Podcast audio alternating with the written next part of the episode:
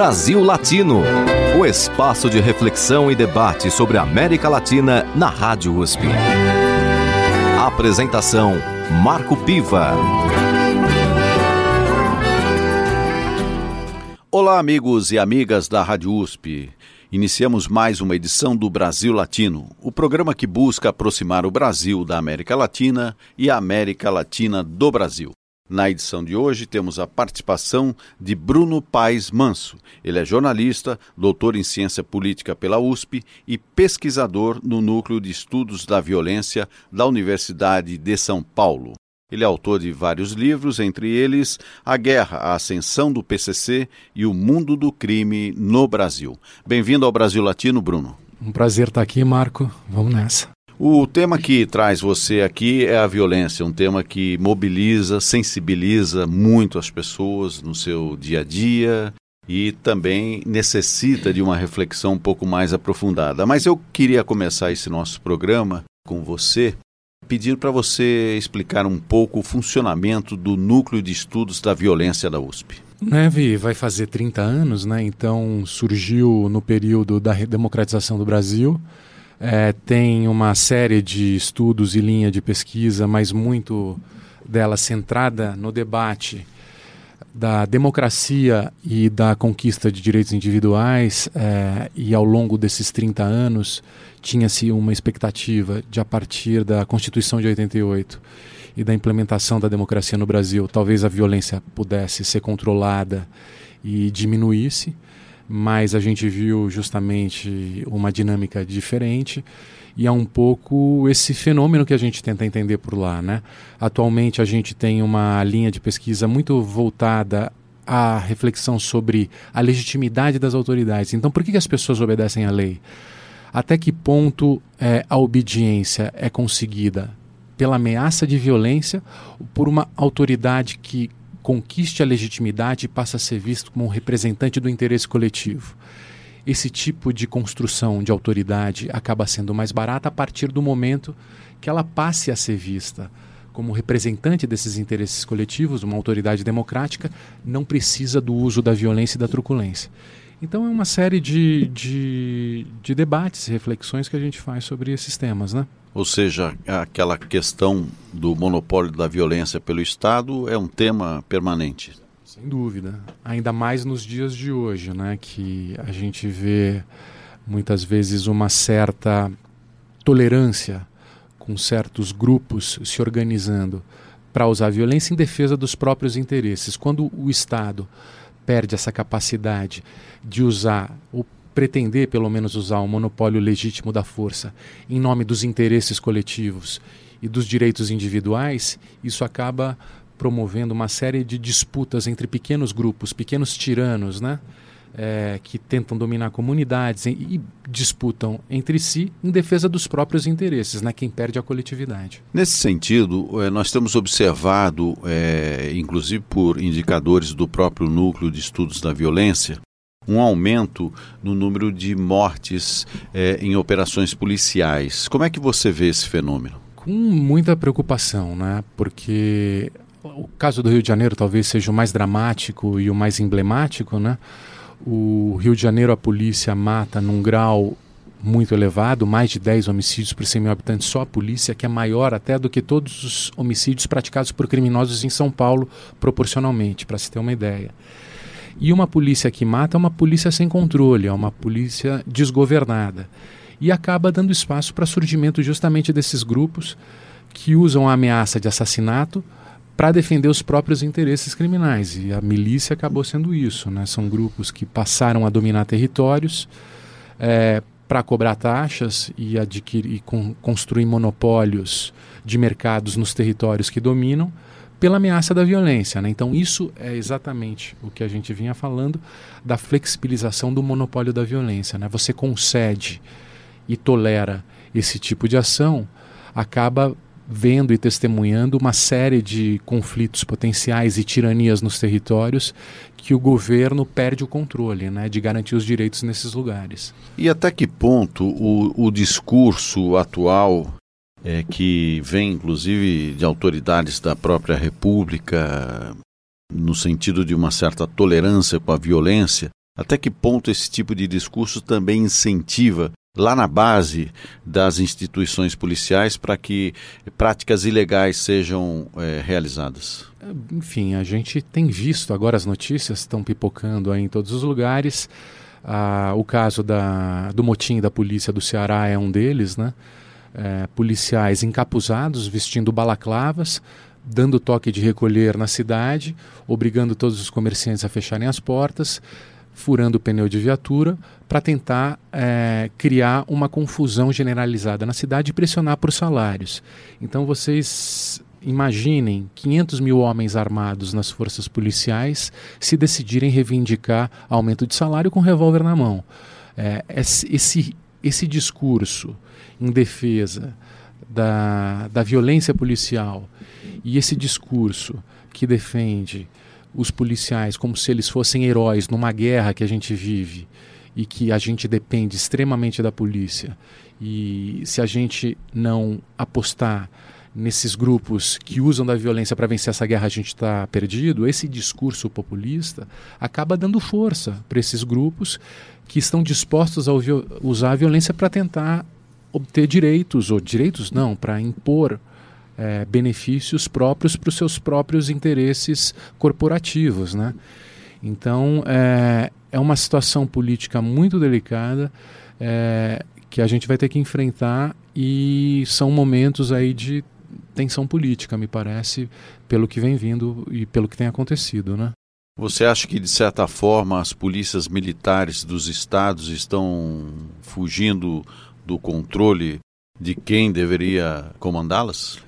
Essa é uma coisa que a gente está observando e tem que ter é, muito cuidado, porque são grupos armados, maior do que inclusive o Exército brasileiro, o efetivo de policiais.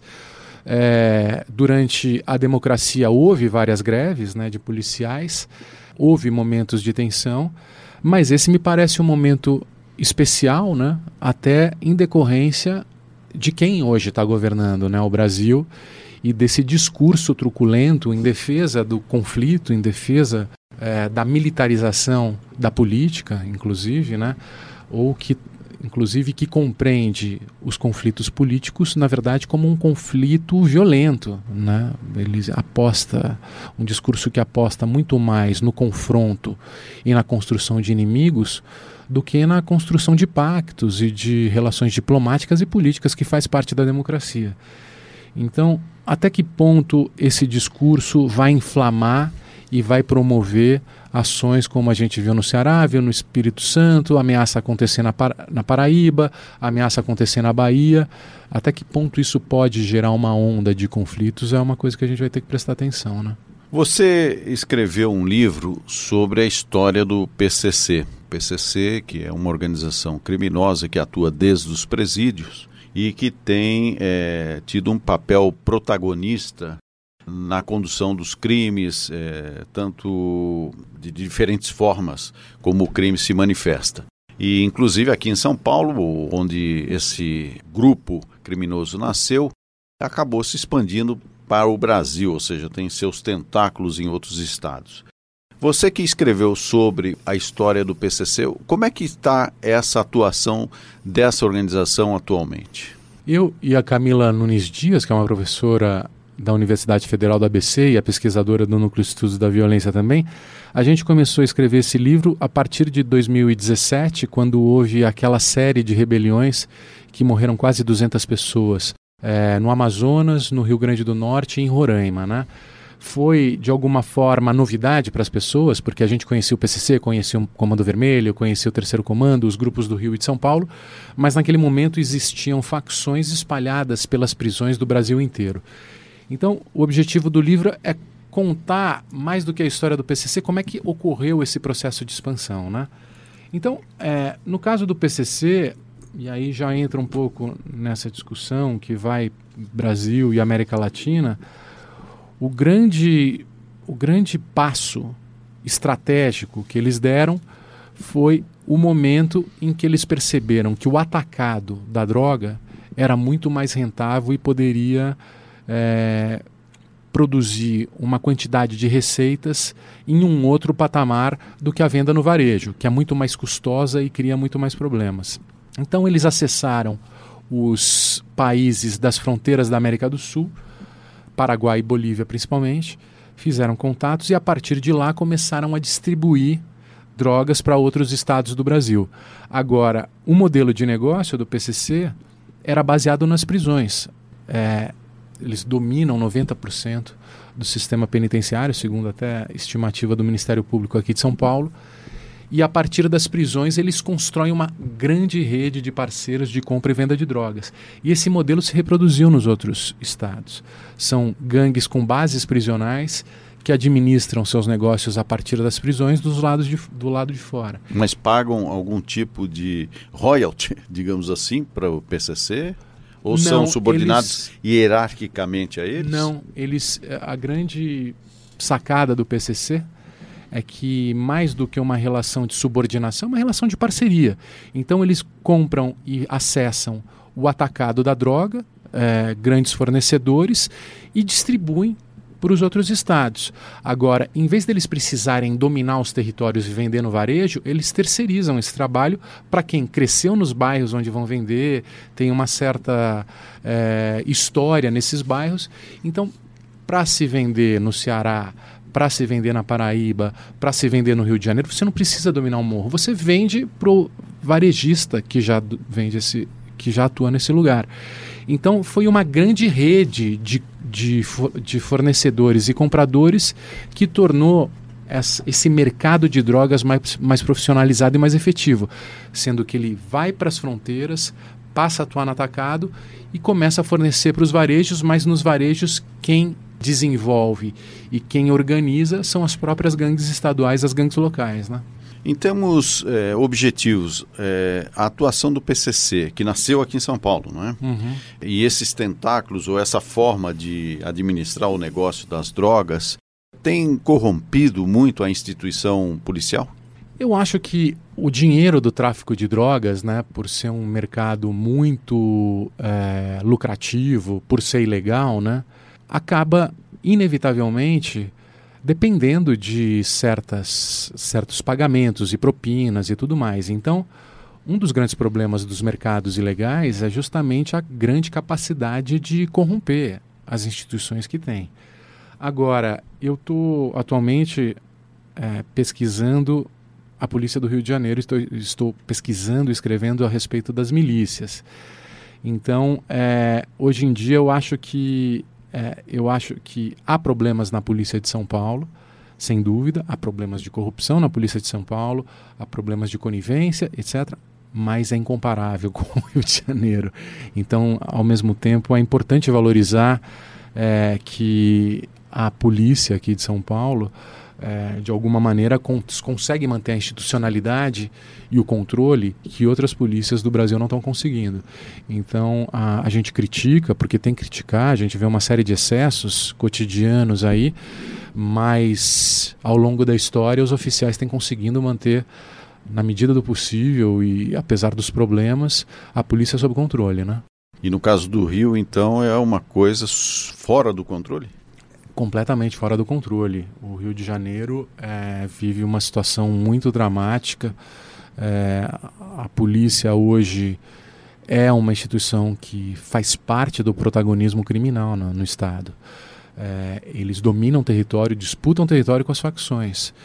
E disputam território para ganhar dinheiro a partir da cobrança de taxas e da construção de monopólios nos territórios. Com a tolerância e conivência, não sei, é difícil é, encontrar uma palavra exata, porque na verdade tudo isso é muito delicado, mas com aceitação do governo do Estado. Então é uma situação muito difícil. Nós vamos continuar nesse tema da violência urbana, das instituições policiais, no próximo bloco. Agora nós vamos ouvir Zizi Posse cantando A Paz. Brasil Latino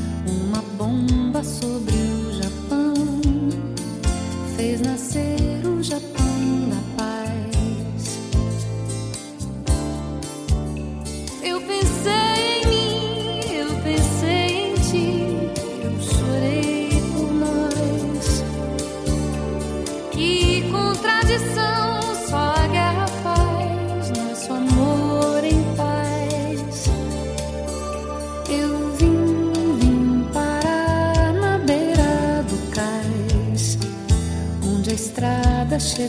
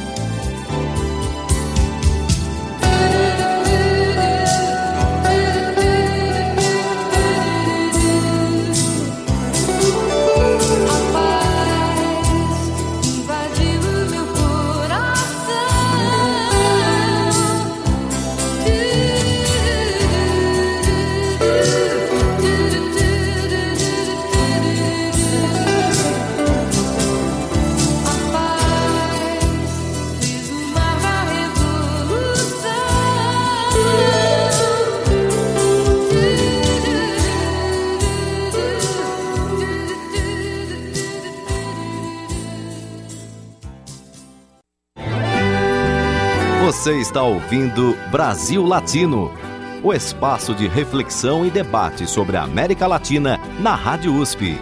A apresentação: Marco Piva. E voltamos com Brasil Latino, o programa que aproxima o Brasil da América Latina e a América Latina do Brasil.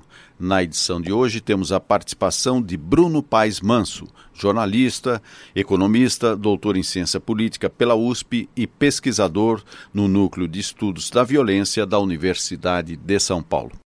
Bruno, no bloco anterior falávamos um pouco da situação no Rio de Janeiro, um território onde tem uma predominância da atuação de milícias e também na própria polícia em alguns segmentos que também disputam com as próprias milícias a conquista e a manutenção de territórios. Você acha que esse tipo de situação é uma situação que deve ser observada em nível de Brasil, no sentido de que pode acontecer em outros estados? Eu acho que a gente tem que ficar atento, né? É uma preocupação séria. Agora, existem algumas características do Rio que são muito próprias, né? Uma delas é a, a importância dos territórios para a prática do crime, né? Então, são mais de 800 comunidades que há anos vêm sendo disputadas como local para a venda do varejo da droga, por exemplo. Esse histórico de conflitos e terror na cidade é que deu fôlego e espaço para uma proposta como a dos milicianos de tomar os territórios desses grupos ou de disputar o território com esses grupos para evitar que o tráfico de drogas chegasse nesses lugares. Então, o que acontece é que acaba sendo uma série de pequenos reinados é, em disputa entre si, né? Mais do que uma república, né? Você parece que é uma quase uma situação pré-moderna com vários territórios isolados e autônomos, com seus próprios exércitos, seus próprios fuzis que arrecadam receita com o crime em disputa entre si, né? Então, é uma característica muito própria do Rio. Tem alguns estados e algumas capitais com essa característica territorial mais parecida. Por exemplo, Fortaleza mesmo, é, existem facções que têm uma ascendência sobre os territórios muito maior do que aqui em São Paulo, por exemplo, onde a história das periferias e a formação desses territórios é completamente diferente. Então você não tem um traficante que manda e domina o território. Existem outros grupos e outras instituições políticas e da sociedade civil, desde igreja, evangélicos, escolas, posto de saúde, organização da sociedade civil. O traficante não fala, ó, eu mando aqui e todo mundo abaixa a cabeça. Isso é impossível acontecer. Quer dizer, não é impossível acontecer, mas é mais difícil acontecer aqui em São Paulo. Então, o que, que pode acontecer e qual seria a possibilidade de expansão desses grupos, né? É justamente esses policiais ou esses paramilitares aproveitando do medo que as pessoas e a população têm do crime, começar também por essa tolerância aos assassinatos que eles próprios praticam, virarem forças importantes no crime dos seus estados, mas de acordo com as características das oportunidades criminosas em cada um desses estados, né? dependendo se vai dominar território ou não. Então, não necessariamente vai ser com as características das milícias do Rio, mas o que me parece que é preocupante é a possibilidade dos policiais fugirem ao controle dos governos e fugirem aos, contro aos controles das políticas e pela disposição de usar a força passarem a ganhar dinheiro e passarem a impor um poder que a gente não conhece ainda. É, elegendo deputados, elegendo pessoas, vendendo segurança, né, falando, olha, com a gente vocês vão estar mais seguros, conseguindo eleger representantes e a gente ficar, de alguma maneira, refém é, desses pequenos tiranos que, que vão se espalhando, né? É, eu acho que, que a gente tem que prestar atenção, sim.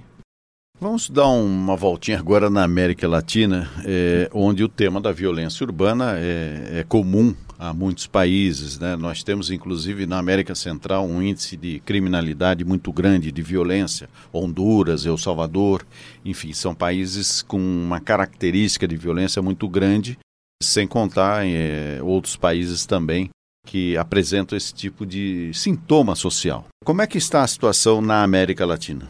A América Latina é o continente mais violento do mundo, né? concentra um terço dos homicídios do mundo. É, e uma quantidade, a quantidade, a proporção em relação à população é muito mais alta do que em qualquer, outro, qualquer outra região mundial.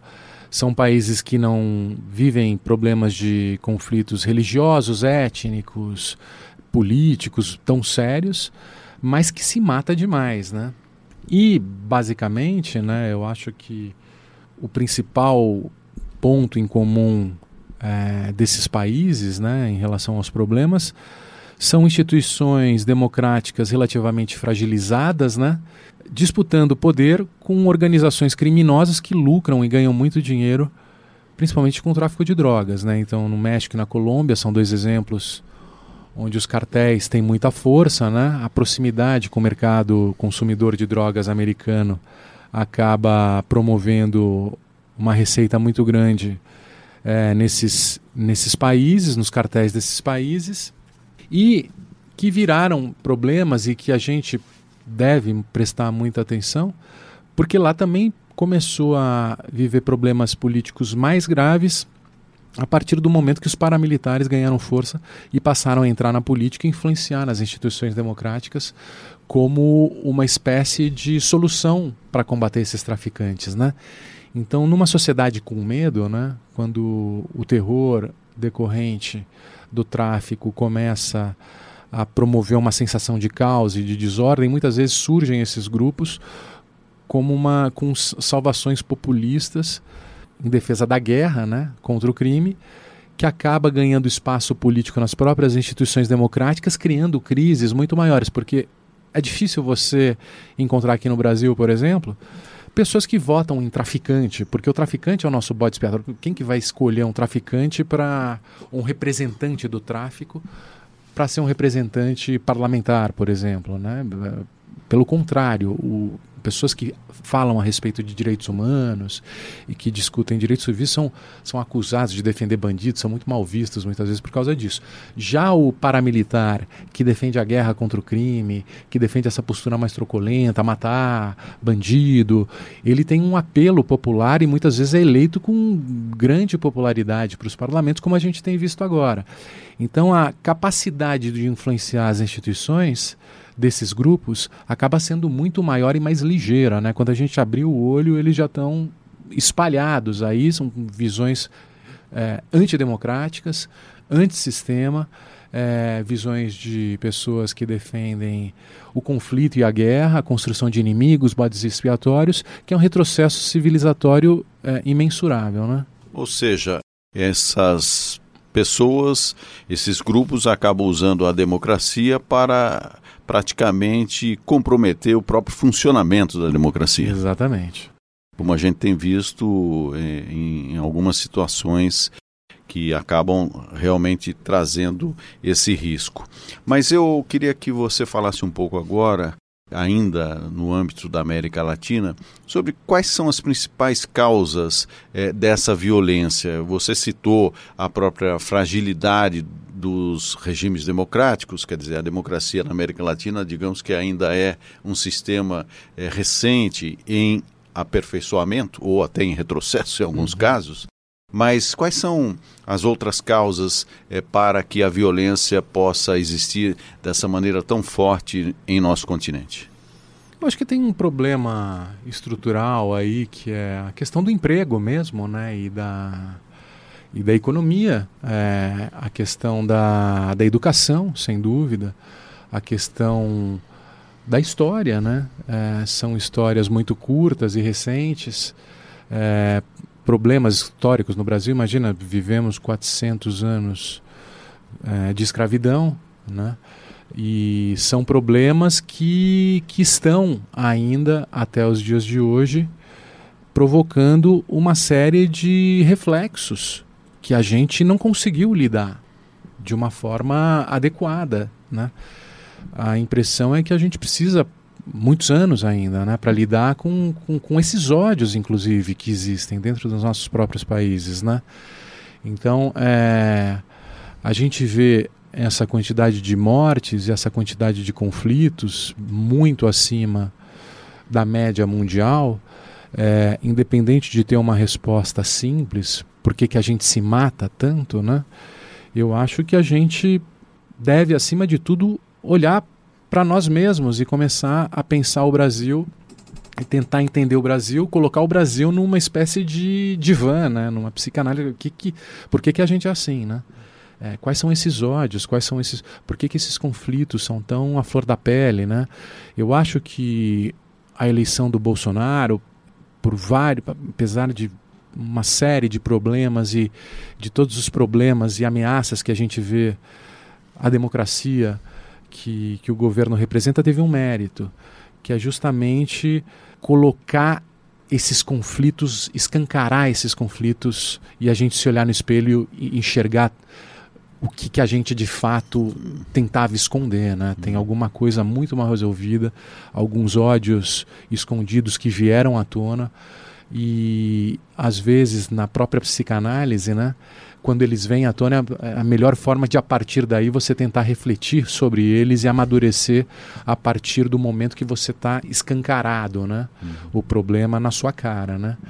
Então, é, ao mesmo tempo que a gente vive um, um momento histórico muito dramático, né? Uma situação muito delicada, quem sabe a gente saia dessa melhor, né? Bom, se considerar a psicanálise como a linguagem sendo a base da psicanálise, nesse sentido, sim, uhum. é, é, importante escancarar esses ódios uhum. e essas pulsões uhum. é, que acabam resultando num cenário preocupante. Uhum. Mas eu queria ainda ficar na América Latina e se você pode dizer um pouco quais são, na sua opinião, os países que hoje apresentam maior situação de violência. Venezuela vive um momento muito, muito dramático, né? É, é o país com a maior taxa de homicídios do mundo, né? Tem Honduras, é, El Salvador, são países também é, com, com taxas de homicídios muito elevadas. Tem a Colômbia, o México, vivem problemas é, relacionados aos cartéis e aos narcotráficos sérios.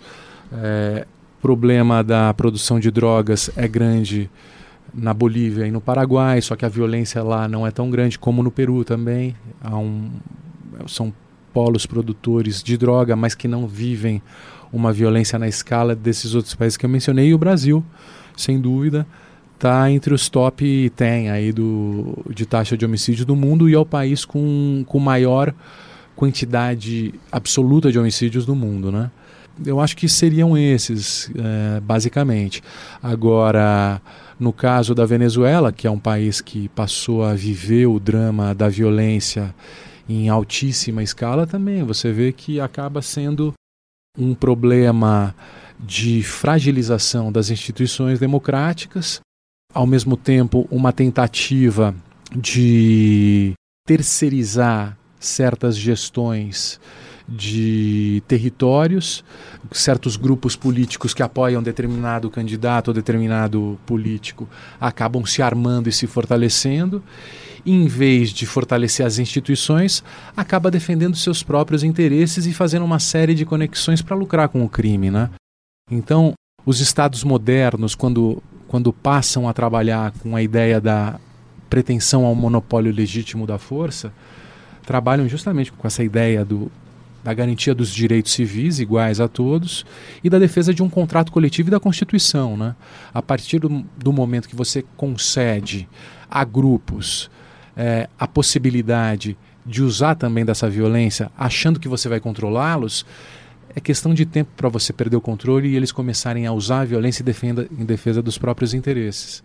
Perfeito, Bruno. Nós vamos logo mais para o último bloco do nosso programa, Brasil Latino, de hoje, que traz a presença de Bruno Paes Manso, jornalista, doutor em ciência política pela USP, pesquisador no Núcleo de Estudos da Violência da Universidade de São Paulo. E a violência, infelizmente, é o tema do nosso programa de hoje. Mas agora vamos ouvir o Rapa cantando A Minha Alma. Brasil Latino a minha alma tá armada e apontada para a cara do sucesso. Os pais sem voz, pais sem voz, não é paz, é medo, medo, medo, medo, medo. Às vezes eu falo com a vida, às vezes é ela quem diz qual a paz que eu não quero conservar pra tentar ser feliz. Às vezes eu falo com a vida, às vezes é ela quem diz qual a paz que eu não quero conservar pra tentar ser feliz.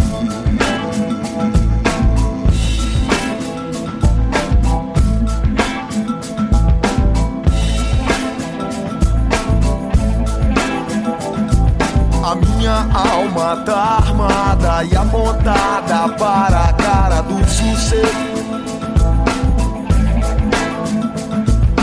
Paz sem voz, paz sem voz, não é paz, é medo, medo, medo. Às vezes eu falo com a vida, às vezes é ela quem diz qual a paz que eu não quero conservar pra tentar ser feliz. Às vezes eu falo com a vida, às vezes é ela quem diz qual a paz que eu não quero conservar pra tentar ser feliz.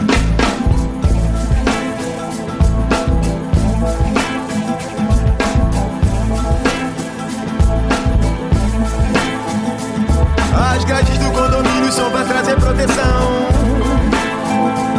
Mas também trazem a dúvida se é você que tá nessa prisão. Me abrace e me dê um beijo. Faça um filho comigo. Mas não me deixe sentar na poltrona no dia de domingo. Procurando novas drogas de aluguel. Nesse vídeo coagido. É pela paz que eu não quero seguir admitindo.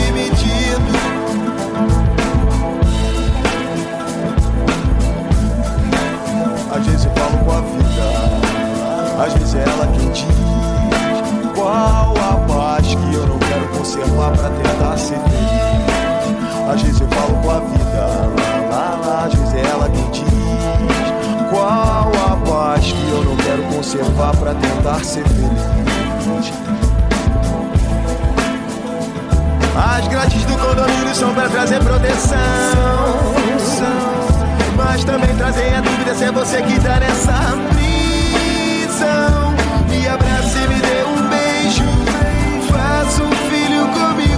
Não me deixe sentar na poltrona no dia de domingo. Procurando novas drogas de aluguel nesse vídeo coagido. É pela paz que eu não quero seguir admitindo.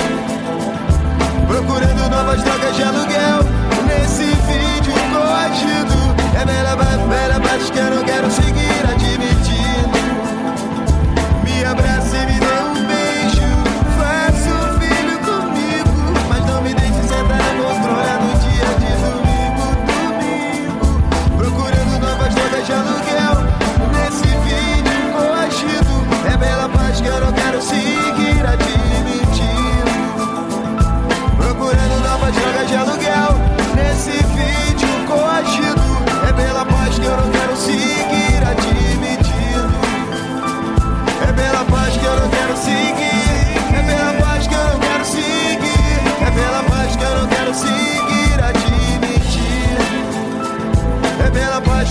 quero seguir, é pela paz que eu quero seguir, é pela paz que eu quero seguir.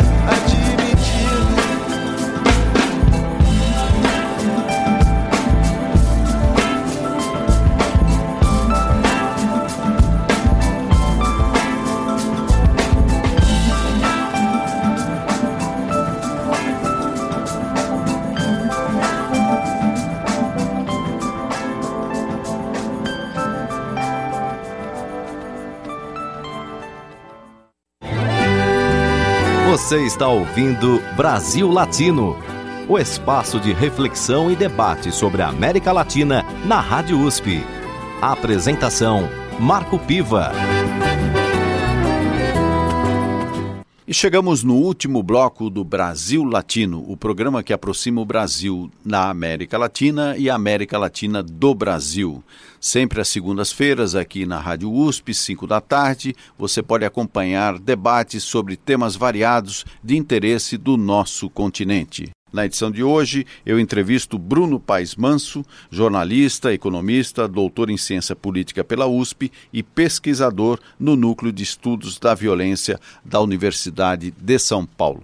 Bruno, o tema da violência ele está presente no dia a dia das pessoas, quer dizer, não passa um dia sem que alguém comente algo na sua casa, na sua família, entre os amigos, a respeito de algum crime, de algum evento é, violento. Quando é que isso vai parar? É, eu acho que a vida urbana, a vida em cidades é um é tensa, né? Principalmente nas cidades brasileiras, a sensação de vulnerabilidade é muito grande, apesar de muitas vezes ser irreal. Quer dizer, pelo menos não refletir o problema real que existe. São Paulo, por exemplo, nos últimos 19 anos reduziu 80% dos homicídios e a sensação de vulnerabilidade, a sensação de medo das pessoas não reduziam muito. Porque se você tem programas cotidianos mostrando cenas de violência diariamente, horas e horas na televisão, parece que o mundo está caindo do lado de fora, independente do que de fato está acontecendo. Quando você trabalha com temas que envolvem o medo de morrer, é muito fácil você causar uma, uma sensação de pânico, né? Então, esse é um problema inicial que, que a violência acaba despertando. Agora, as taxas de roubo em São Paulo, por 100 mil habitantes, são menores que as de Buenos Aires, por exemplo. E às vezes a gente tem uma sensação de segurança maior quando está viajando no país vizinho do que aqui, né? Então, é, eu acho que nos últimos 50 anos, São Paulo, pelo menos, eu acho que a população em São Paulo tem aprendido a conviver melhor na cidade. E, inclusive, essa sensação de medo tem diminuído. Eu acho que, principalmente, um dos fatores que contribui para isso é o uso do espaço público, o, a ida das pessoas para as ruas, as festas populares, a mistura de pessoas. Quando você tem uma cidade murada, uma cidade onde as pessoas só usam carro ou só vão em shopping center, elas convivem entre iguais e o medo do diferente acaba criando essa sensação de vulnerabilidade, esse medo da violência muito intenso. Ou seja, a ideologia do condomínio, né? A ideologia do condomínio que foi muito forte nos anos 80 e 90, né? Você vê que vem essa geração, agora os carnavais de rua, você vê quantos milhões foram para a rua em São Paulo. Hum. Esse fenômeno é um fenômeno riquíssimo para uma democracia, riquíssimo para uma cidade, essa mistura e essa possibilidade de pessoas estarem no mesmo espaço junto. A mesma coisa o transporte coletivo, as bicicletas, o uso de bicicleta, a diminuição do uso de carros, esses aplicativos todos de ônibus que permite você saber quanto tempo você demora para chegar da sua casa até tal lugar de transporte coletivo, melhorou a, a, a possibilidade de usar os transportes coletivos. Isso melhora o convívio com a cidade, né? Então, é, eu acho que São Paulo, nesse sentido, vem melhorando sim. Você vê essa experiência de São Paulo em outras cidades latino-americanas?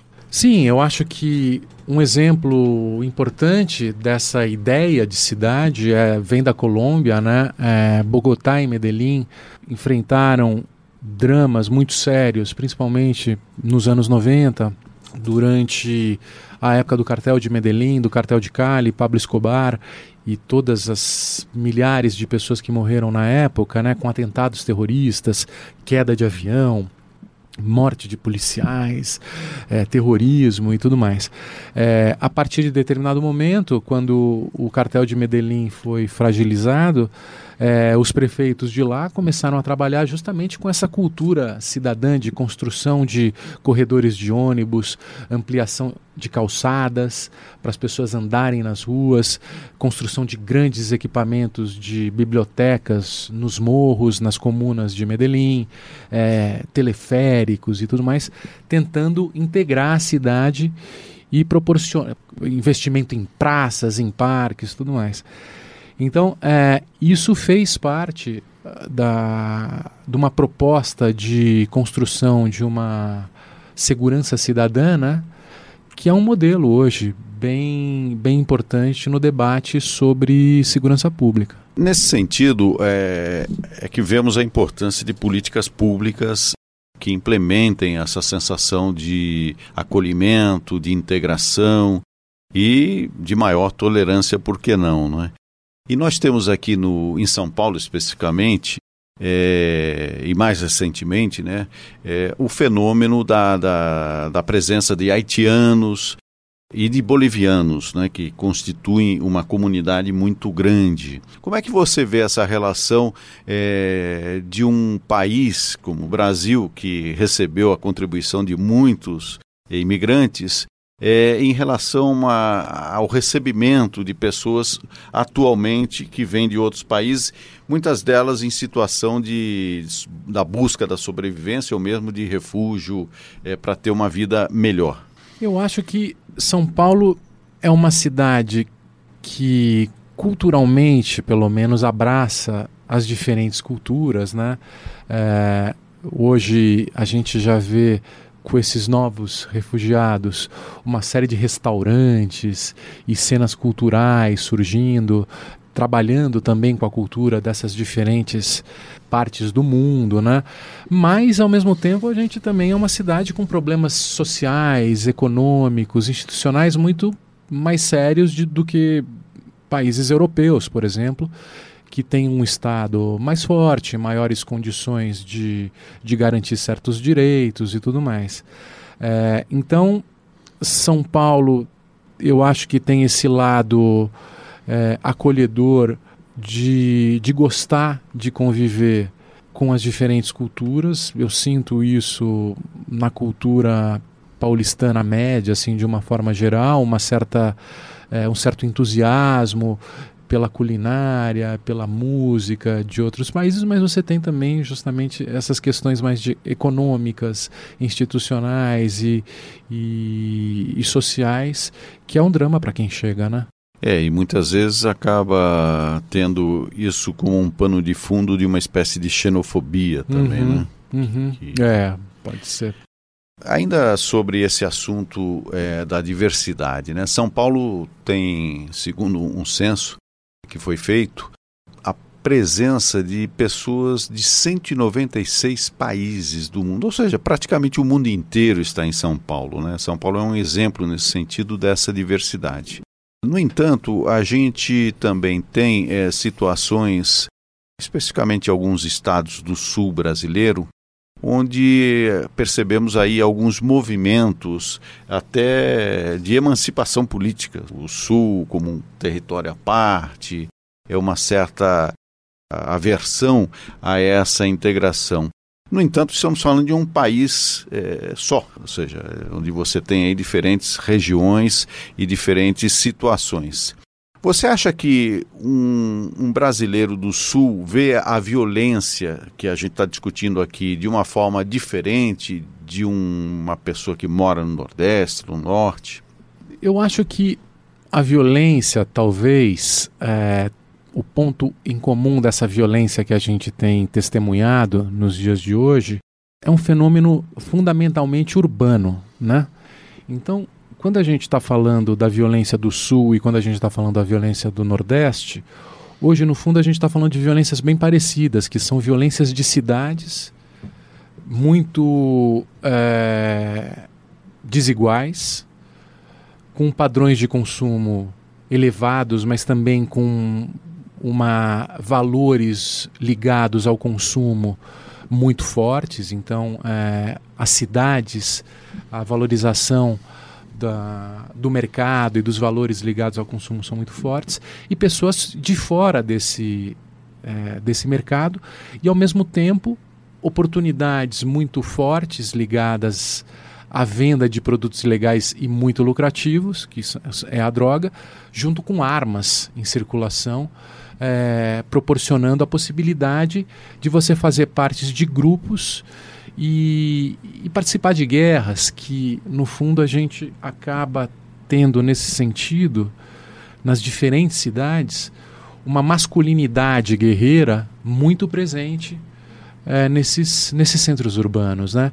Então, é, no livro eu, eu, e a Camila a gente escreve sobre isso. Repetindo o título do livro, que é importante para o nosso ouvinte que chegou agora. A Guerra, a Ascensão do PCC e o Mundo do Crime no Brasil. A gente pega funks do Acre ao Rio Grande do Sul que parecem terem sido feitos no mesmo, na mesma cidade.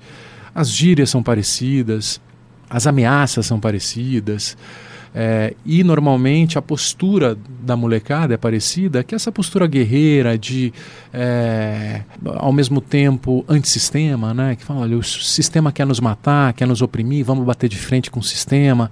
Então, diz respeito muito a masculinidades urbanas né?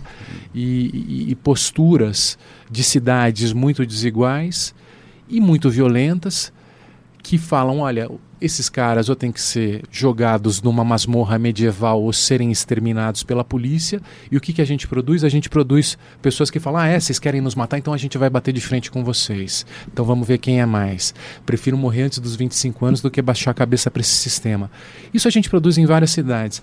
Então, essas masculinidades são muito parecidas. Ao contrário do que existia antes, que você podia ter um fenômeno rural, como o cangaço, completamente diferente de um fenômeno urbano. Hoje, basicamente, o Brasil é um país urbano, 90% da população está nas cidades. Uhum. Então, e ao mesmo tempo muito interconectado. O vídeo do YouTube do, do Pancadão do Rio de Janeiro, ou do Proibidão do Rio de Janeiro, é replicado no Amazonas e imitado no Amazonas, né? Então acaba sendo uma linguagem muito semelhante. Ou seja, nós temos aí uma aldeia global, como dizia McLuhan. É, pois é. Bruno, o, infelizmente nosso tempo está se esgotando. Eu agradeço muito a sua participação. O Bruno Paes Manso é jornalista, economista, doutor em ciência política pela USP, pesquisador no Núcleo de Estudos da Violência da Universidade de São Paulo. Ele também escreveu, em coautoria com a Camila Nunes Dias. Nunes Dias, o livro A Guerra, a Ascensão do PCC e o Mundo do Crime no Brasil, entre outras obras que vale a pena conferir. O Bruno participa do Núcleo de Estudos da Violência, que é uma referência de indicadores sobre esse tema tão importante para a sociedade brasileira. Bruno, mais uma vez, muito obrigado pela sua participação. Agradeço, Marco, a você, aos ouvintes. Foi um prazer. E é isso aí. Terminamos por aqui mais uma edição do Brasil Latino, que vai ao ar toda segunda-feira, às 5 da tarde, pela Rádio USP FM 93,7 São Paulo e 107,9 em Ribeirão Preto. Nosso programa tem a produção de áudio de Benê Ribeiro, produção de Alexandre Veiga, assistente de produção Ítalo Piva e curadoria musical Carlinhos Antunes. Você pode ouvir todas as edições do Brasil Latino em formato de podcast em soundcloud.com brlatino e também nas principais plataformas de áudio. Acompanhe conteúdos exclusivos na nossa página no Facebook. Basta procurar por Brasil Latino. E se quiser falar com a gente, escreva para ouvinte@usp.br. Repetindo, ouvinte@usp.br. O Brasil Latino fica por aqui e eu espero sua audiência em nossa próxima edição.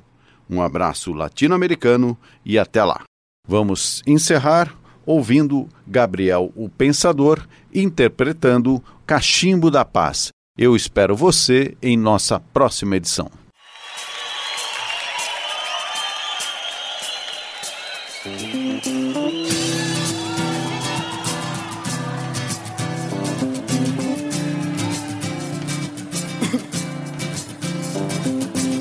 Apaga a fumaça do revólver da pistola. Acende, puxa, prende, passa. A criminalidade toma conta da cidade. A sociedade põe a culpa nas autoridades. Cacique oficial viajou pro Pantanal. Porque aqui a violência tá demais. E lá encontrou um velho índio que usava um fio dental. O fumava no cachimbo da paz. O presidente deu um tapa no cachimbo. E na hora de voltar pra capital, ficou com preguiça. Trocou seu paletó pelo fio dental e nomeou o velho índio pra ministro da Justiça. E o novo ministro chegando na cidade achou aquela tribo violenta demais. Viu que todo cara pálida vivia atrás das grades e chamou a TV e os jornais. E disse: Índio chegou trazendo novidade. Índio trouxe cachimbo da paz.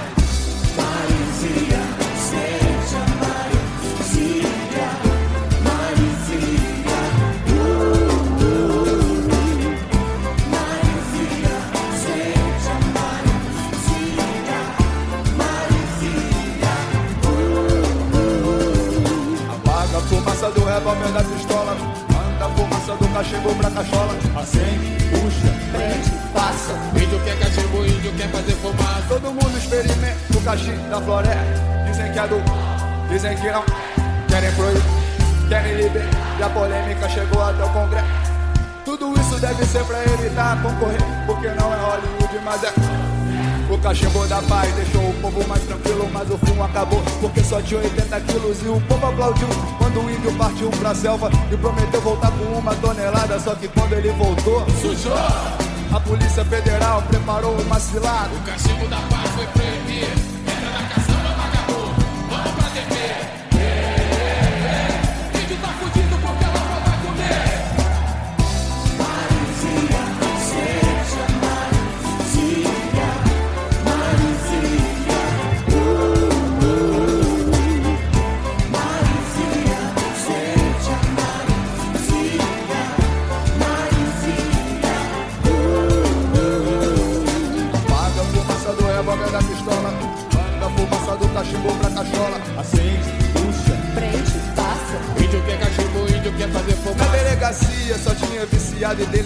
Cada um com um vício e um caso diferente. Um cachaceiro esfaqueou o dono do bar porque ele não vendia pinga fiado. E um senhor bebeu uísque demais, acordou com travesti assassinou o coitado. Um viciado no jogo apostou a mulher, perdeu a aposta e ela foi sequestrada. Era tanta ocorrência, tanta violência que o ele viu que o delegado fumava um charuto fedorento e acendeu um da paz pra relaxar. Mas quando foi dar um tapinha, levou um tapão e um chute naquele. Foi mandado pro presídio no caminho, assistiu a um acidente provocado por excesso de cerveja. Uma jovem que bebeu demais atropelou um padre e os noivos na porta da igreja. E pro índio nada mais faz sentido. Com tantas drogas, porque só o seu cachimbo é proibido.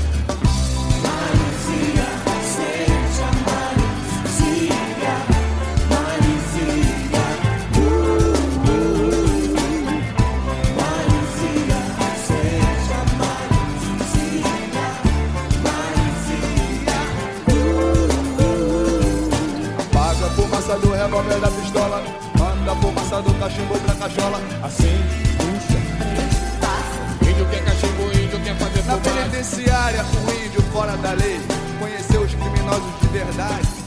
Entrando, saindo e voltando cada vez mais perigosos pra sociedade. Aí, compadre, tá rolando um sorteio na prisão. Tá, reduzir a superlotação todo mês. Alguns presos têm que ser executados e o índio dessa vez foi um dos sorteados e tentou acalmar os outros presos. Pera aí, vamos fumar um cachimbinho.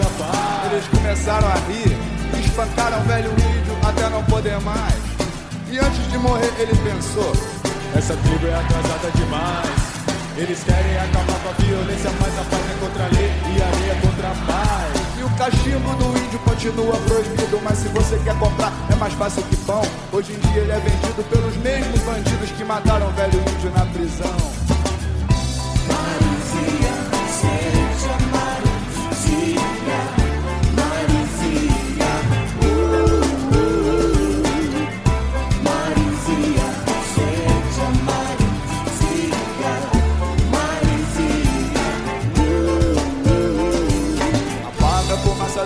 Revólver da pistola. Manda fumaça do cachimbo pra cachola. Acende, puxa, prende, passa. Índio quer cachimbo, índio quer fazer fumaça. Marizia, seja ah, Marizia, ah. Marizia. Quero ouvir só galera, só galera, só galera.